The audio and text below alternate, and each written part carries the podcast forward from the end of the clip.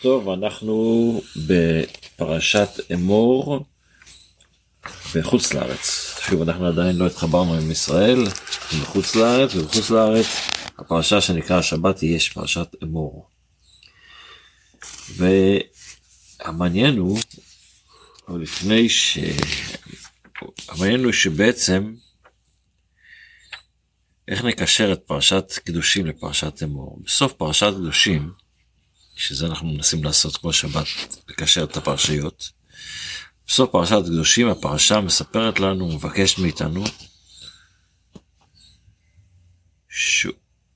שלא תלכו בחוקות הגויים, והבדלת, והייתם לי קדושים כי קדוש אני השם לכם ואבדיל אתכם מן העמים להיות לי, שאנחנו עם ישראל מיוחדים, שונים מהגויים.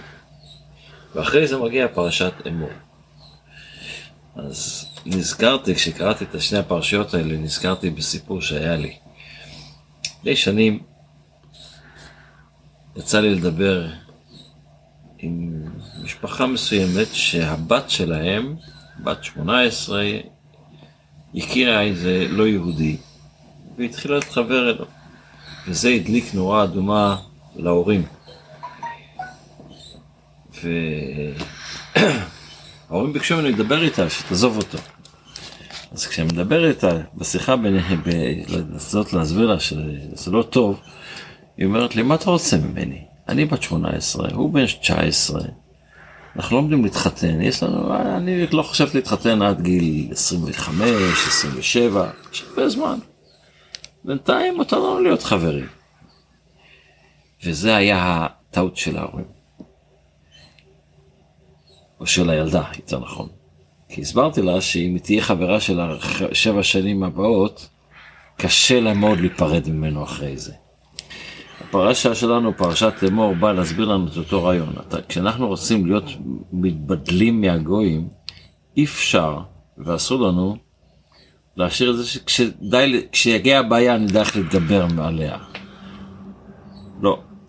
אתה צריך לעשות את זה מיד.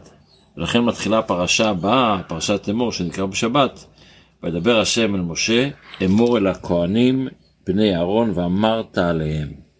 ורש"י במקום אומר לנו מה פירוש אמור ואמרת, שאתה צריך לדבר לילדים הקטנים, גם להם להזהיר אותם כבר מאז, מגיל צעיר מאוד, שיזהרו מטומאה וטהרה, ושיזהרו מכל הדברים שצריך להיזהר אליהם כמבוגרים. כי אם אנחנו לא מתחילים להחדיר את זה לילדים בגיל צעיר, יהיה לנו מאוד קשה להתמודד עם זה אחרי, בגיל מבוגר יותר. והתופעה הזו גם כן צריכה ללמד אותנו בכל דבר שאנחנו עושים. אנחנו לא יכולים לקחת, לקחת ולהגיד לנו, לא, כשתגיע הבעיה אז אני אתמודד איתה, עד אז הכל בסדר. לא, צריך לשים לב, לשים גבולות הרבה לפני. בכל מיני דברים. וכל הדברים שאנחנו רוצים לעשות אותם. אם, אם זה בדברים, כמו שהזכרנו, בדברים של הבדלה בין גוי ליהודי, שצריך לדעת ולזכור שיש הבדל בין יהודי לגוי, אז אי אפשר להגיד, אוקיי, אני הולך, אני אפילו להגיד, אני יודע להיזהר בלאכול רק כשר, וכשאם יהיה לי פגישת עסקים, לא יהיה אכפת לי שיעשה את זה במסעדה לא כשרה, ואני לא אוכל שם. כי אני יכול לעשות טעות. בטעות אני אעשה משהו שבכל אופן לא יהיה נעים לי, ייתן לי, ירגיש לי, יגישו לי, אני אחשוב שזה בסדר, אני יכול ליפול בהרבה טעויות. אה, בפרט בנושא הזה של שכנים גויים ושכנים יהודים, ילדים קטנים, אל תיתן לנו להתחבר יותר מדי אחד עם השני, כי זה יכול להביא למצבים גרועים וכן הלאה, כל מיני דברים למיניהם של בחיי היום יום שאנחנו צריכים לעשות, צריכים לדעת שתמיד לשים דגש על הדברים הקטנים האלה, על ה... להזהיר הגדל, הקטנים, אה, הגדולים על, על הקטנים. לכן החסידות אומרת, מה זה להזהיר את הגדולים על הקטנים?